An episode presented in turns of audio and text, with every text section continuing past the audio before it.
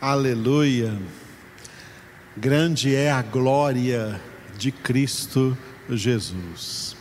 Nada neste mundo pode apagar ou tornar essa glória nebulosa, esquecida, impossível.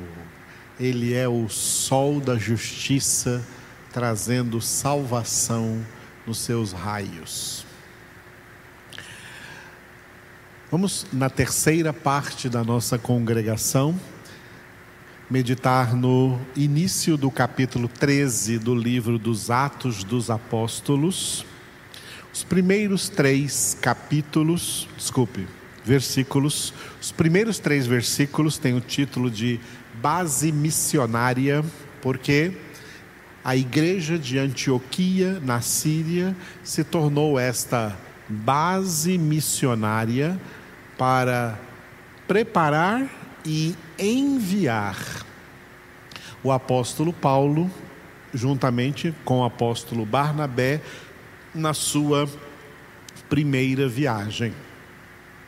Nessa parte do livro dos Atos, vamos ver que Paulo e Barnabé partiram de Antioquia para essa missão e depois eles voltaram para Antioquia para dar contas da missão a qual eles foram dali, daquela base missionária, enviados. Nós já passamos pelo primeiro versículo, os irmãos de Antioquia, né, a composição ali dos crentes, dos cristãos que formavam essa igreja de Antioquia, todas pessoas preparadas para a obra do Senhor na face da terra. É assim que Deus quer formar cada um dos seus filhos para ele usá-los na sua obra como e quando ele o quiser. Vamos entrar nesses dois versículos agora, versículo 2 e versículo 3, cujo título que eu dei aí foi Missão. A missão entregue de maneira particular a Barnabé e Saulo de Tarso. Por ordem do Espírito, versículo de número 2, tá? É, vamos ver hoje o versículo 2, ordem do Espírito, e amanhã, pela manhã, vamos ver o versículo 3, eles obedeceram essa ordem do Espírito Santo, que o Espírito Santo deu para eles quando eles estavam ali reunidos nesta igreja cristã em Antioquia da Síria. Qual foi a ordem, então? Esse versículo que nós demos o título de Ordem do Espírito. E servindo eles ao Senhor e jejuando, disse o Espírito Santo: Separai-me agora, Barnabé e Saulo, para a obra a que os tenho chamado. Repetindo, e servindo eles ao Senhor e jejuando, disse o Espírito Santo: Separai-me agora, Barnabé e Saulo, para a obra a que os tenho chamado. Aleluia. Que coisa impressionante essa experiência que os cristãos na igreja de Antioquia, da Síria, experimentaram. Enquanto estavam ali reunidos em oração, por quê? Vamos começar com o verbo servir. Servindo eles ao Senhor, qual era exatamente o serviço que eles faziam ali, servindo ao Senhor? Muitas pessoas não sabem, muitos crentes não sabem que a palavra serviço, no que diz respeito fazer um serviço ao Senhor, é uma palavra que é sinônimo de culto. Os ingleses, tanto ingleses britânicos, mas talvez principalmente ingleses norte-americanos, usam também para definir a palavra culto, a palavra em inglês service. Service, que em português é serviço. Na congregação acontece o service, onde todos se reúnem para servir ao Senhor esse culto congregacional. Por isso, quando este versículo 2 começa dizendo que esses irmãos ali da igreja de Antioquia estavam reunidos fazendo o que? Servindo ao Senhor. O serviço que eles estavam fazendo era cultuando a Deus juntos, adorando a Deus juntos, nutrindo-se juntos na palavra de Deus. É importante entender isso, porque quando a gente fala a palavra serviço, muita gente pensa que é algum tipo de trabalho que não é feito, por exemplo, sentado nas cadeiras ou nos bancos da congregação. Tem até gente que fala assim: eu não sou crente de banco, ou não sou crente de cadeira. Não, Jesus gosta de crentes de banco. Jesus gosta de crentes de cadeira. Jesus gosta de crentes que, como Maria, irmã de Marta e de Lázaro, crentes que se assentam aos seus pés para aprender, para ouvir a sua palavra. Quando diz aqui que os irmãos na igreja de Antioquia estavam servindo ao Senhor, significa que cada dia eles estavam ali, estavam ali reunidos orando juntos, cultuando a Deus juntos.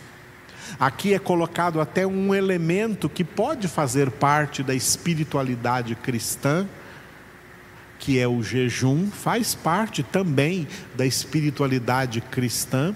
Estavam ali jejuando. Esse jejuando implica que eles estavam ali também orando implica que eles estavam ali também meditando na palavra de Deus. E num dado momento, porque o texto não conta exatamente os detalhes de como isso aconteceu, em um dado momento, o Espírito Santo de Deus, naquele culto, naquela congregação, onde vários irmãos estavam presentes, e Barnabé e Saulo de Tarso também estavam presentes. De alguma forma, o Espírito Santo interviu naquela reunião e disse: Separai-me agora. Depois não, separai-me agora aqui do meio da congregação, do meio dos irmãos, separai-me agora aqui dois homens, o Barnabé e o Saulo, para a obra a que os tenho chamado. Para a obra a que os tenho chamado. Eu quero hoje chamar a atenção para isso. Quando oramos, e meditamos na palavra, uma das coisas que Deus quer nos ensinar é ouvir o que o Espírito Santo está dizendo. Jesus repetiu sete vezes em Apocalipse capítulo 2 e 3. Quem tem ouvidos, ouça o que o Espírito diz às igrejas. O que exatamente o Espírito diz às igrejas? Qual é a principal obra do Espírito Santo nas igrejas e na vida de cada verdadeiro crente, de cada verdadeiro cristão? A obra por excelência do Espírito Santo é aquela profetizada pelo Senhor Jesus. Quando ele disse em João, capítulo 16, versículo 13, versículo no qual Jesus chamou o Espírito Santo, deu ao Espírito Santo o título de Espírito da Verdade, ele disse: O Espírito da Verdade vos guiará a toda verdade, a toda palavra. O que o Espírito Santo quer fazer em todas as congregações? O que o Espírito Santo quer fazer na vida de todos os crentes? O que ele quer fazer todos os dias é nos guiar em toda a verdade, nos guiar em toda a palavra. Isso ocorre quando o Espírito Santo fala conosco diretamente aqui na palavra, palavra que ele mesmo inspirou aos homens que escreveram, os homens que escreveram a palavra, desde Moisés que escreveu o Pentateuco, até o apóstolo João que escreveu Apocalipse, de Gênesis a Apocalipse, todos esses escritores foram movidos, foram inspirados pelo Espírito Santo para que essa palavra chegasse em nossas mãos.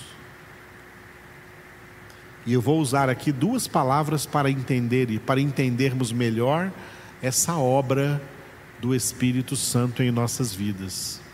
Eu vou usar a palavra é, ordinário e a palavra extraordinário.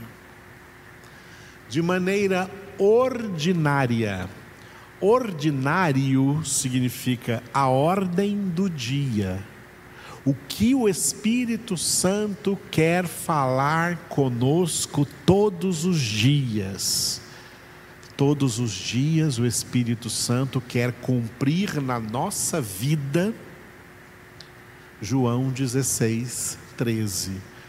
Todos os dias o Espírito Santo quer nos guiar a toda verdade. E para sermos submissos a essa obra do Espírito Santo de Deus, nos guiando a toda verdade, nós temos que ser como aquele homem do Salmo número 1 Salmo 1, versículo 2: O homem que tem o seu prazer na lei do Senhor, tem o seu prazer na palavra do Senhor e nela medita de dia e de noite. Acabamos de ver que Jesus está conosco de dia e de noite. Jesus é a palavra de Deus conosco, o Verbo de Deus conosco de dia e de noite.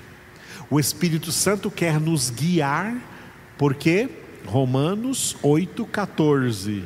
Os que são filhos de Deus são guiados pelo Espírito de Deus. O Espírito de Deus, o Espírito Santo, que é o Espírito da verdade, tem o propósito de nos guiar todos os dias a toda a verdade, a toda a palavra. Esta é uma obra ordinária que Ele quer fazer conosco todos os dias. Cada dia da nossa vida, quando estamos a sós com Deus em nossa oração, ou quando estamos congregando, como essa congregação agora, o Espírito de Deus está falando conosco de maneira ordinária, como Ele quer fazer todos os dias. Se e quando, porventura, o Senhor tiver uma obra extraordinária para realizar, através de qualquer um dos seus filhos ou filhas, pode ter certeza que o Espírito Santo sabe como intervir no ordinário, intervir na rotina diária que a gente vai levando para mostrar o que de extraordinário Ele quer fazer conosco. Vários irmãos, não fala o número de quantos eles eram, estavam reunidos aí em Antioquia. E o Espírito Santo veio de maneira extraordinária, dizendo para eles: Olha, eu quero tirar daqui dessa reunião, eu quero separar dessa reunião duas pessoas, dois homens, o Barnabé e o Saulo, para uma obra extraordinária que eu tenho para eles. Enquanto que os outros que estavam ali dia a dia, servindo ao Senhor em orações, em jejum, em congregação, eles continuariam no ordinário, eles continuariam ali, meditando na palavra de Deus. O que teve de extraordinário nessa reunião foi o Espírito Santo intervindo para dar uma obra extraordinária, um serviço extraordinário a ser realizado por esses dois homens, Barnabé e Saulo. Então, quando eles obedeceram, que é o que nós vamos ver amanhã, e impuseram as mãos sobre Barnabé e Saulo e enviaram, Barnabé e Saulo saíram de lá para essa obra extraordinária que o Espírito Santo tinha para eles em particular. E os demais da igreja, a maioria dos irmãos da igreja, permaneceram ali como estavam ordinariamente cada dia servindo ao Senhor, cultuando ao Senhor, recebendo a palavra do Senhor e praticando-a, obedecendo-a no seu dia a dia, tá? no seu dia a dia. É por isso que, né, amanhã pela manhã, no versículo 3, nós vamos continuar nesse tema e falar sobre missões ordinárias, e missões extraordinárias. Paulo e Barnabé foram chamados para uma missão extraordinária. Geralmente, uma, as missões ordinárias são para todos, mas missões extraordinárias são para pessoas específicas que Deus vai levantando no meio da congregação para dar isso a elas. Não que elas queiram, não que elas almejem, não que isso tenha sido programado pelos homens. Eles não se reuniram aqui na igreja de Antioquia para programar uma viagem missionária para Barnabé e Paulo. Eles não se reuniram aqui para fazer uma programação, uma estratégia de evangelização. Não. Não foi ideia deles separar Barnabé e Saulo, foi ordem do Espírito Santo de Deus. Igreja não tem que fazer estratégias, igreja não tem que ter planos, igreja tem que servir ao Senhor em oração, em meditação, em jejum, em consagração, em santificação, e quem vai dando ordens para coisas extraordinárias que Ele queira fazer com um ou outro, quando, como e se Ele quiser, é o próprio Senhor. Amém? É importante dizer isso porque vivemos em tempos de muitas heresias e muita gente fica por aí fazendo e falando coisas, dizendo que foi Deus que mandou, quando não foi. Portanto, quem tem ouvidos, volte para a palavra e ouça aqui na palavra o que o Espírito diz às igrejas. Aleluia. Te louvamos, Senhor, nosso Deus.